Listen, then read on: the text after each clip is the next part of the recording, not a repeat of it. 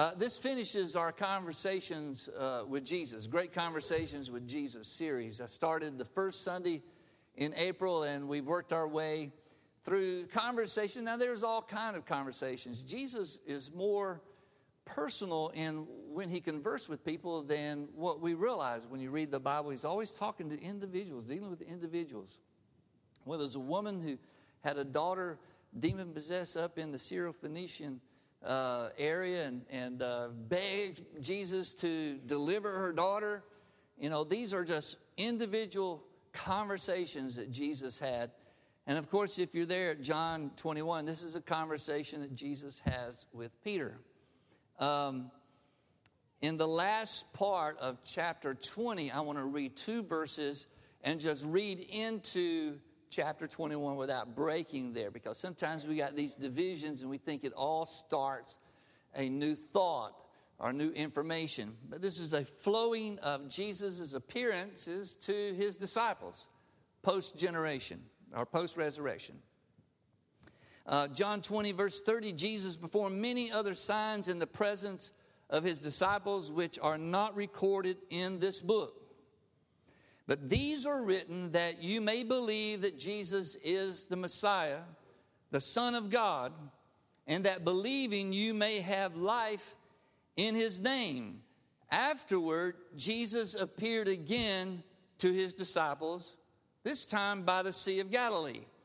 And it happened this way Simon Peter, Thomas, also known as Didymus, Nathanael from Cana of Galilee, the sons of Zebedee, which or their names are James and John, and one of them is the author of this book. And two other disciples were with them, and I don't know why John didn't name them, but they were there. Now, Jesus knows where Peter is at this moment. Just like last Sunday when we talked about the conversation Jesus had with Thomas. By the way, um, I appreciate someone coming up and telling me, on behalf of all of the people named Thomas, thank you. So you can figure out who came up and said that to me. Uh, we, have had this adjective attached to our name too long. But uh, lo and behold, he, Thomas is in this one as well. But he, he knew that Thomas, Jesus knew what Thomas said after the disciples tried to tell him he's alive. And so when he gets to that meeting, he directs this personal conversation to Thomas because he's the one that needed to have some things happen in his life. Even though this is an appearance Jesus has with seven disciples in total, you'll see that he begins his focus when, he, when he's doing this, his focus is on Peter. And he knows what Peter is thinking.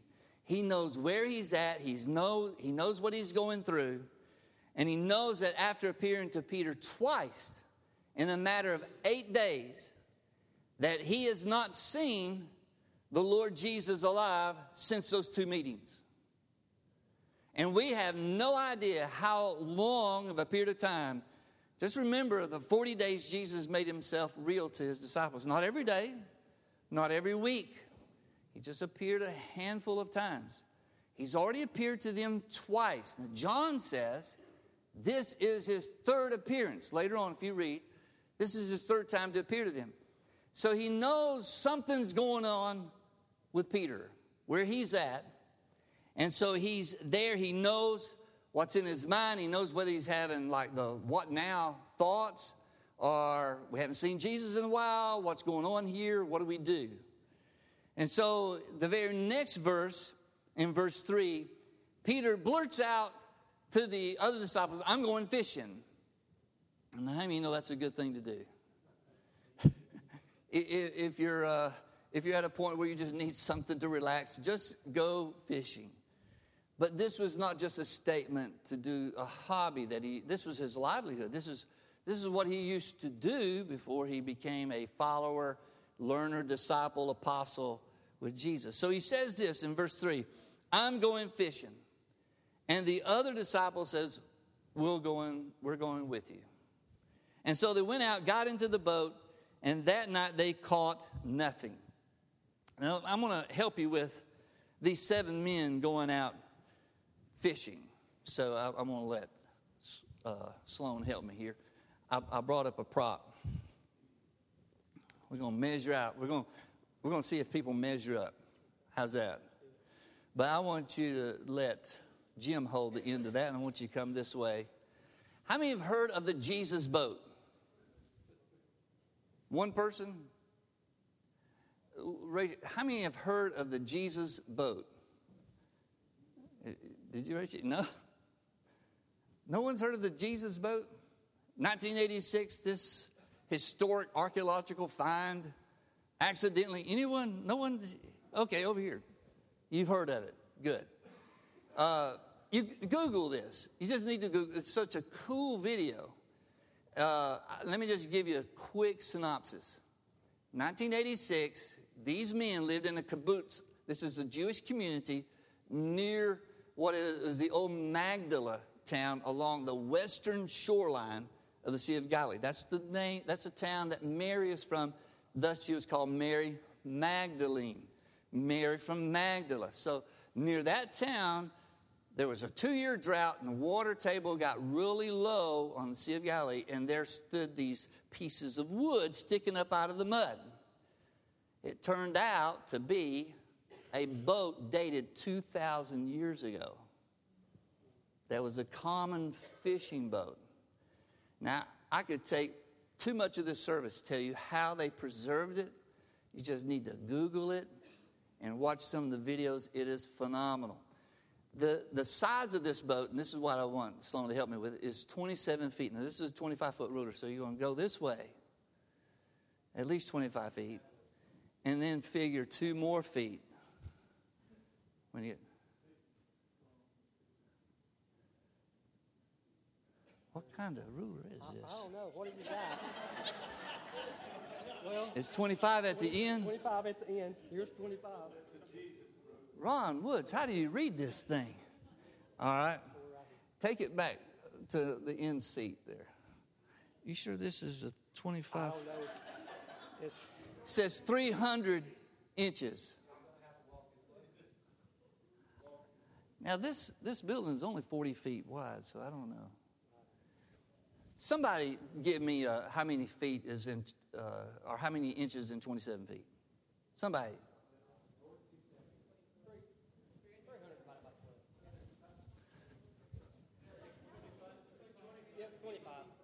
That's 25 feet? Well, all right. And two more. Just step that way. Two more. Let go. You can let go of it. You are? Okay. That is how long a common fishing boat. Stay right there. I'm not finished.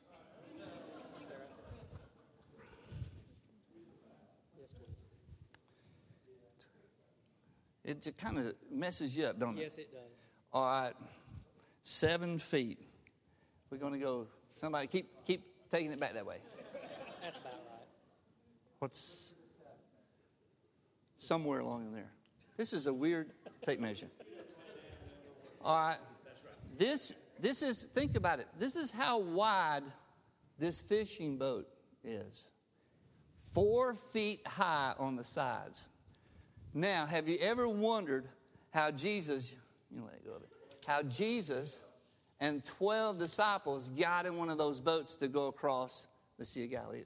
I mean, look how many people have, I'm sure they just weren't all sitting in chairs on that boat.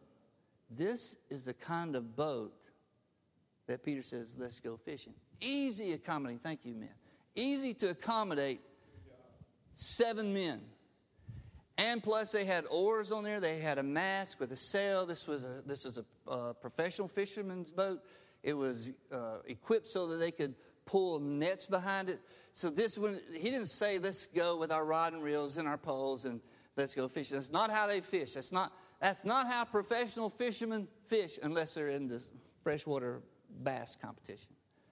They pulled nets and they fished all night. Follow this story with me. They fished all night and they had caught zero. And this is not people fishing with lures and the fish just aren't biting. This is where you can catch just about anything in the net if you're pulling it. Now, fancy this. Why do you think they didn't catch anything that night? Was that just coincidental? Do you think maybe somebody knew they, was, they were not going to catch anything that night?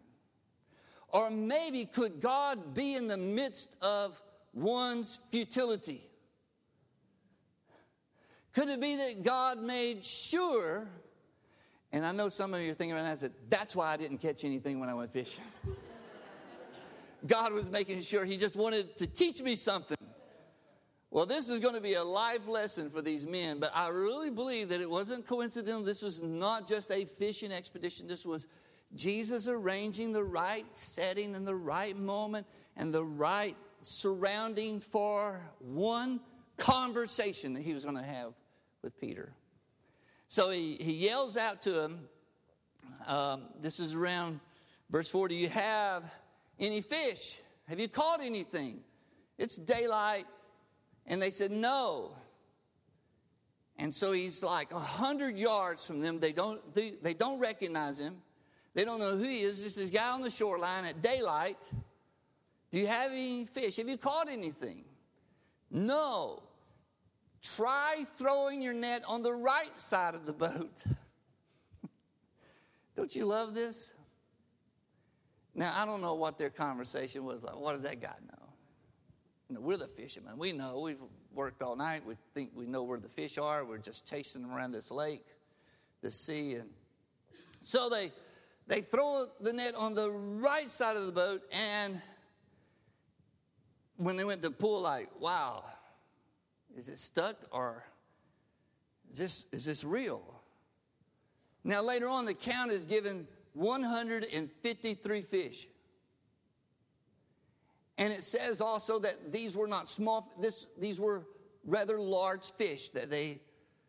Isn't it neat that God just congregated 153 really good fish for their net? I mean, whatever explanation you could have, even, even though that this is God doing it. So John looks to Peter and he says this It's the Lord. Well, that was a reach, wasn't it? It's the Lord. I don't think Peter had to be told that.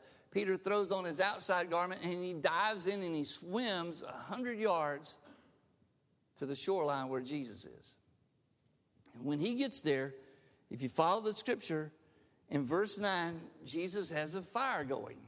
He's built a fire. And on the fire, he's grilling fish. And he's also prepared some bread he's fixing them breakfast. Now, that's a southern word, fixing. He is preparing breakfast for these seven disciples. And in verse 10, you know, he, he, he, Peter jumps back in the boat and helps them. They drag it. They cannot pull the net out of the water. Wonder why.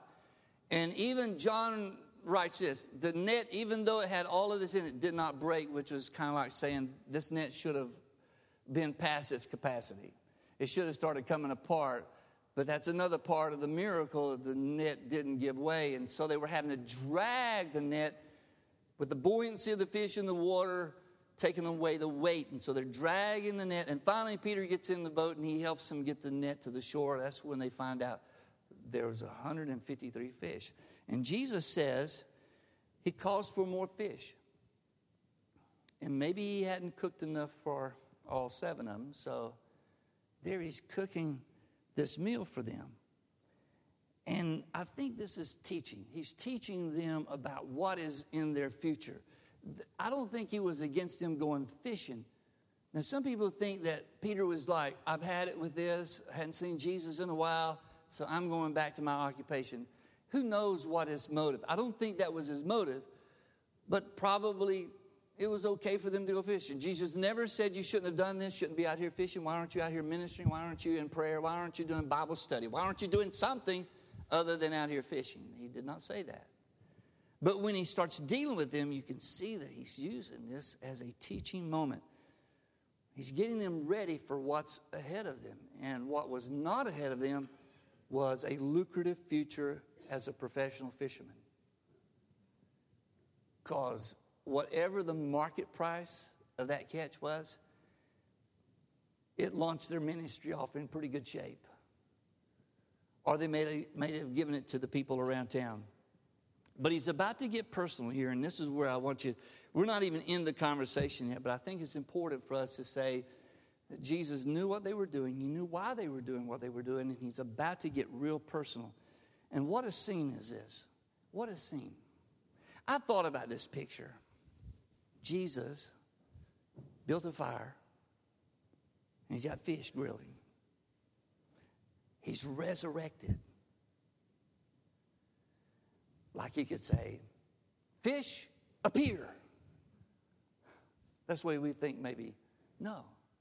Whether he caught him and he had somebody else, you know, he, you know, I don't know how he got the fish. But think about the picture that we see in this scene.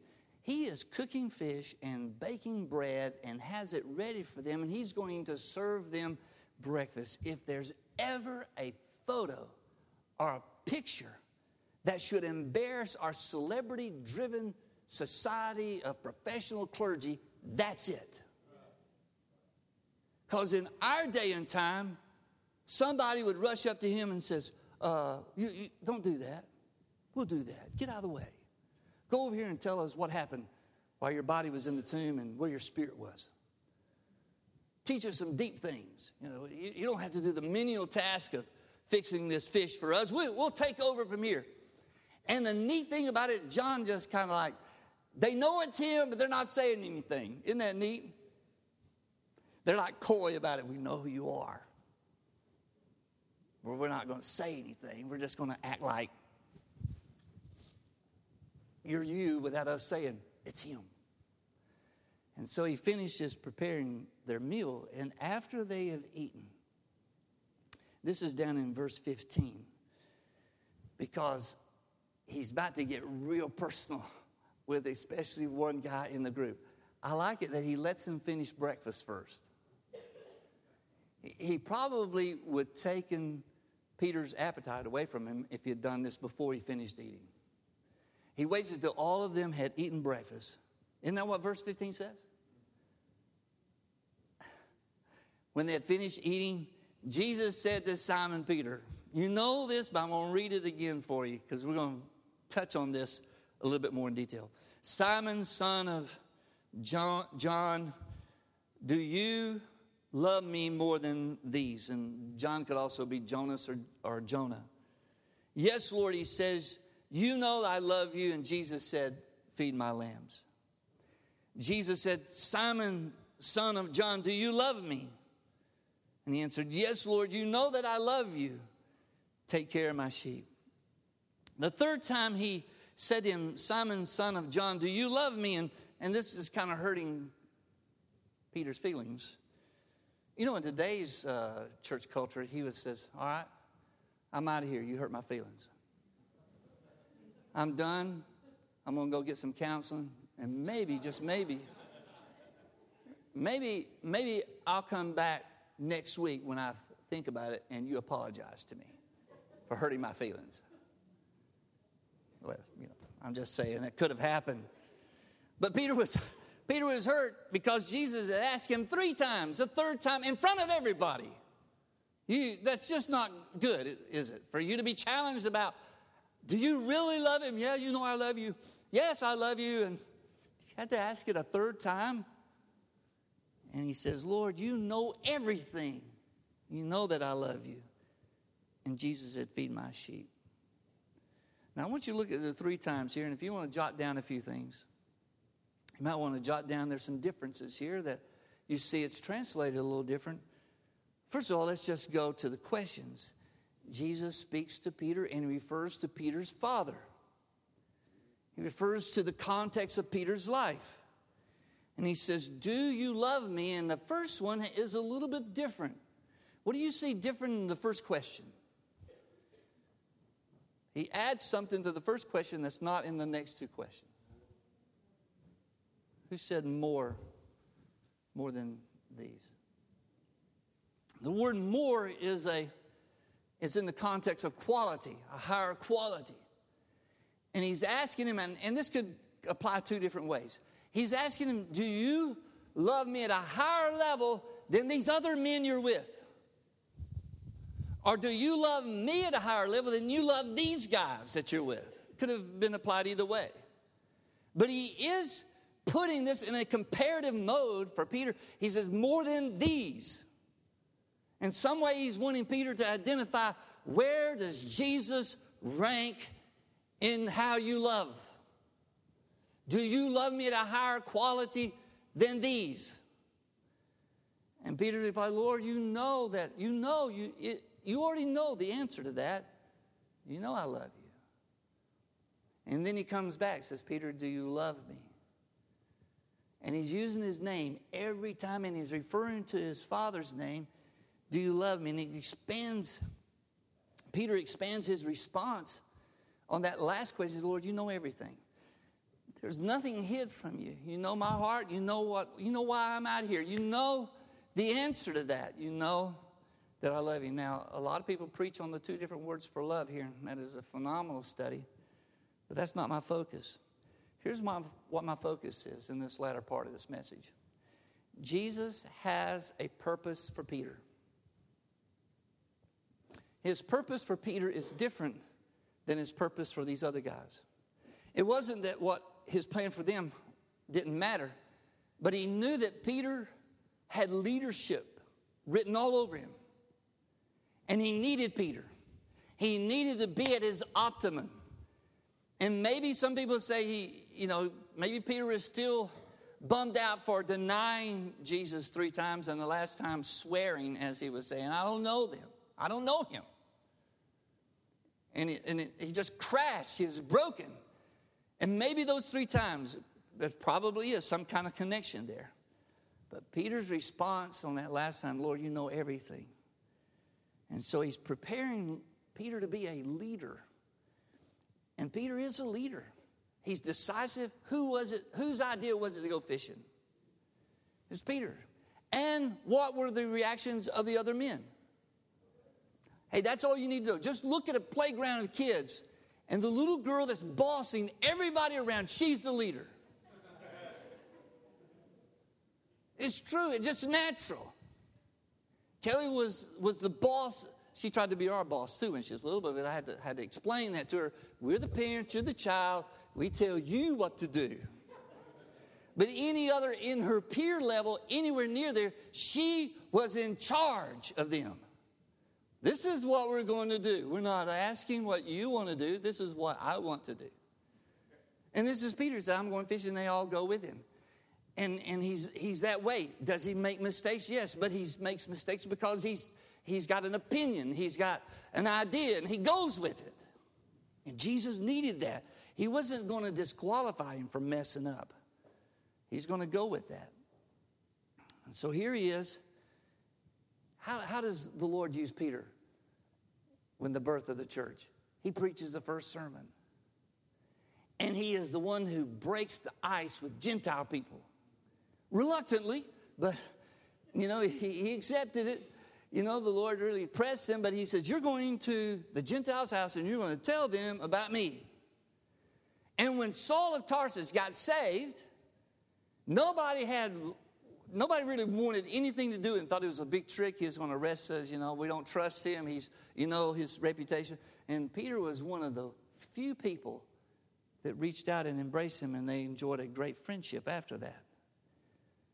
But here's why I want you to focus the three questions and Peter's response, and what was Jesus' response? First response is what? Feed my.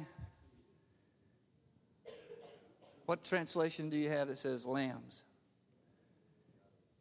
All right, it's the actual word for a small lamb.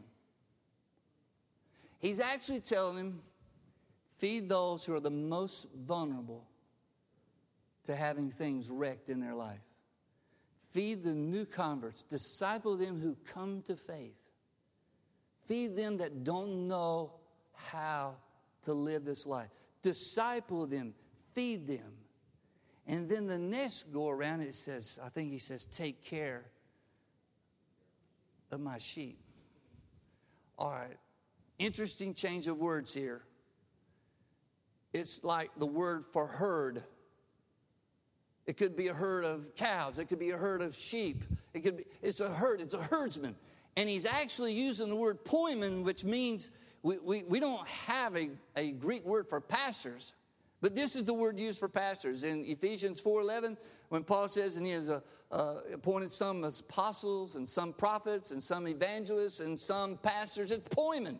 It's the same word he's telling Peter: "Be the pastor of my flock. Don't just just feed individuals, but be an oversight of the flock that gathers in that flock that was launched with 2,000 converts on the day of Pentecost." And he says, "Feed them." Be an oversight of them. And the last one, he switches it up a little bit. He chooses the word feed from the first one and the word for flock from the second one, and he combines those two. These three, uh, you know, directives that Jesus gives Peter are all different. The last one he says, now feed the flock, not just oversee them, but feed them. Why is this important? I'm glad you asked that. Because what does Jesus connect with Peter's feeding believers? What does he connect? He connects his heart with his functionality.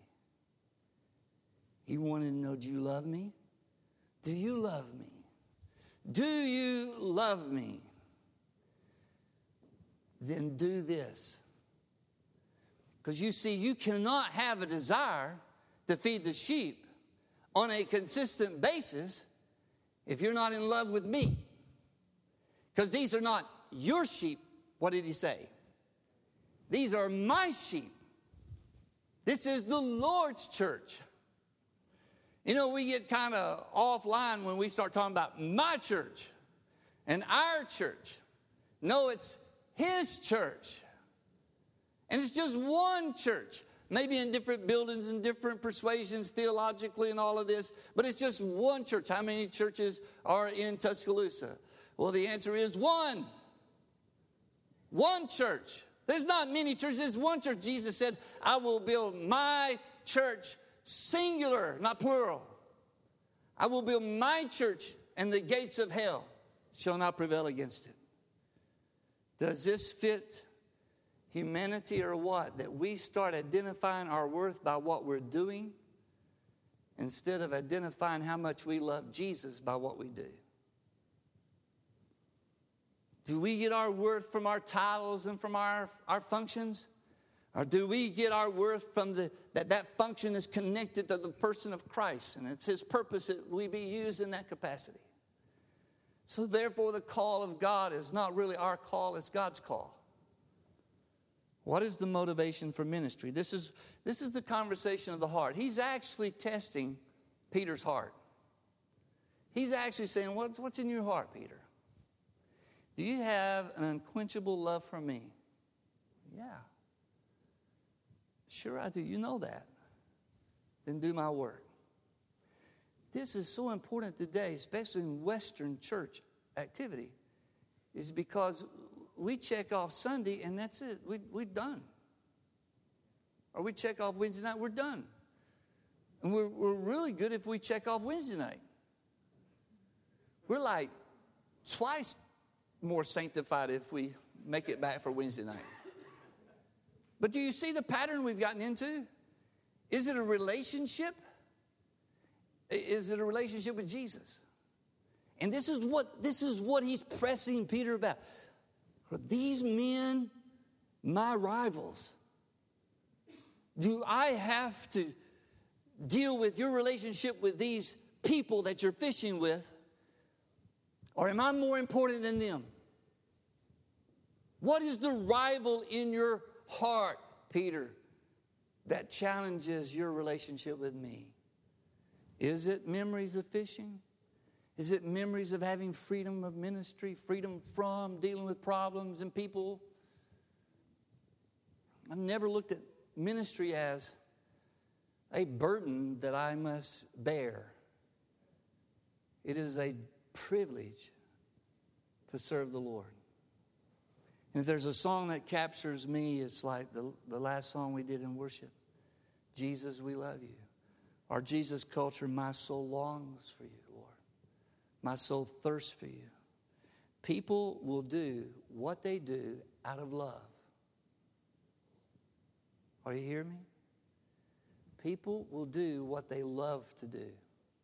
You can do what you don't love to do if there's a deep enough motivation, like getting paid every Friday, and like paying your house payment or your light bill.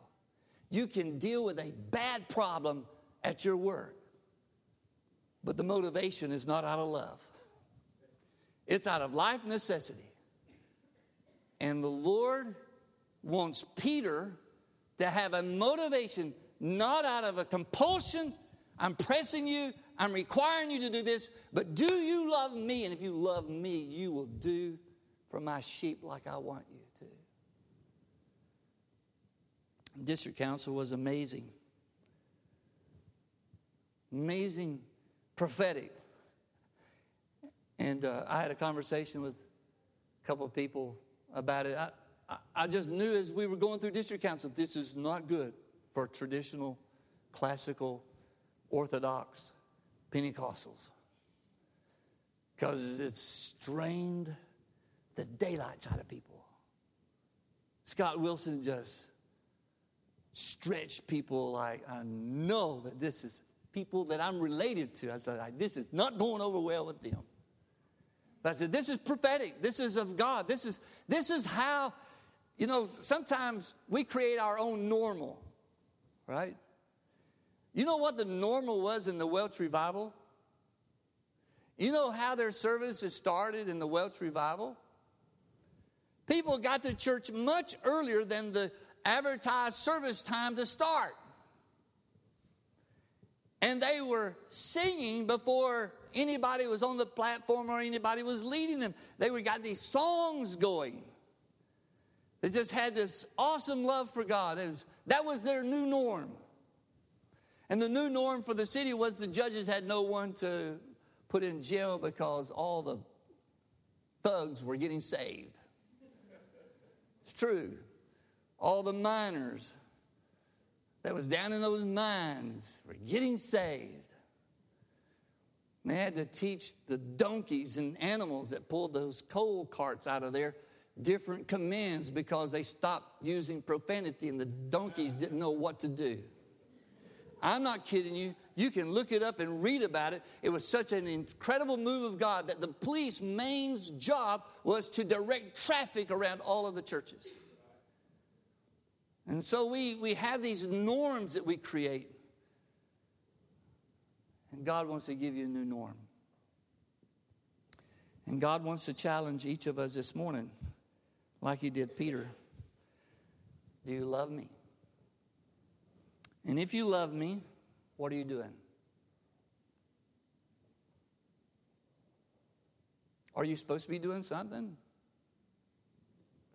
Maybe it's going down and talking to one of those people over 65. Not necessarily older people, but just over 65. Maybe, maybe there's something you can do. Maybe, maybe there's someone you can encourage. Maybe there's someone you can pray with. Maybe, just maybe. But if we're not living in a vibrant love relationship with Jesus, how can we be motivated to do anything? And if we are motivated, like for what? For the praise of men? That don't last very long. That gets old really quick. But if we're motivated by the Lord, I want, I wish, I wish had, had planned for communion this morning. Because I just wish and pray, God, could we just all be on the same page with you? That you can speak something to us. I wrote some things down that God spoke to me during the district council. And I'm telling you, my sister Ruth got a prophetic word in a little group that the little groups that was created, that everybody in her group that didn't know her had no idea what the word of it wasn't for Ruth, it was for Becky. I, am correct. Uh, Becky just lost her husband, and this lady gave a prophetic word for Becky. It's amazing. It just, it just lifted her. You know what it told her? It reminded her that God knew that she was grieving for her husband. And he had a plan for her. It was off the chart. Praise God. So here's what we're going to do. This is how we're going to close the service. I want you to stand with me. What is God's purpose? This kind of, can you ask yourself? Well, let me do it this way, because this is what Scott Martin says. Pray. He asked everybody to come to the altar. And I ended up kneeling down to Michael Ickes from Calva. And I, I asked the Lord those two questions What do you want me to do, Lord? And how do you want me to do it? And I mean, it boomed inside of me. And I wrote it down. It, it just captured me. We're going to play this song, and, and if you don't want to come down to the front, I'd like for you to just, if you just sit and say, Lord, what do you want me to do? And how do you want me to do it? But also, this idea I don't want anything rivaling you in my life. Powerful song. Lord, I pray this morning as we finish this service. And I pray for those who are here and they're just wrestling with their faith and is this all real? You know, does this work? And they're at a point where they just need some kind of means of affirmation that we're not making this up. You really do speak to us. You really want to speak to us. You want to speak to every single one in this room because you have your hand on us and you have a purpose for each of us. And it's not the same for any two people. We may be doing some of the same things, but you have a specific purpose for every one of us in this room. And I pray, Lord, you'll speak so clearly that they'll have to get a pen and write it down. I want you to tell me what you want me to do. What do you want me to do?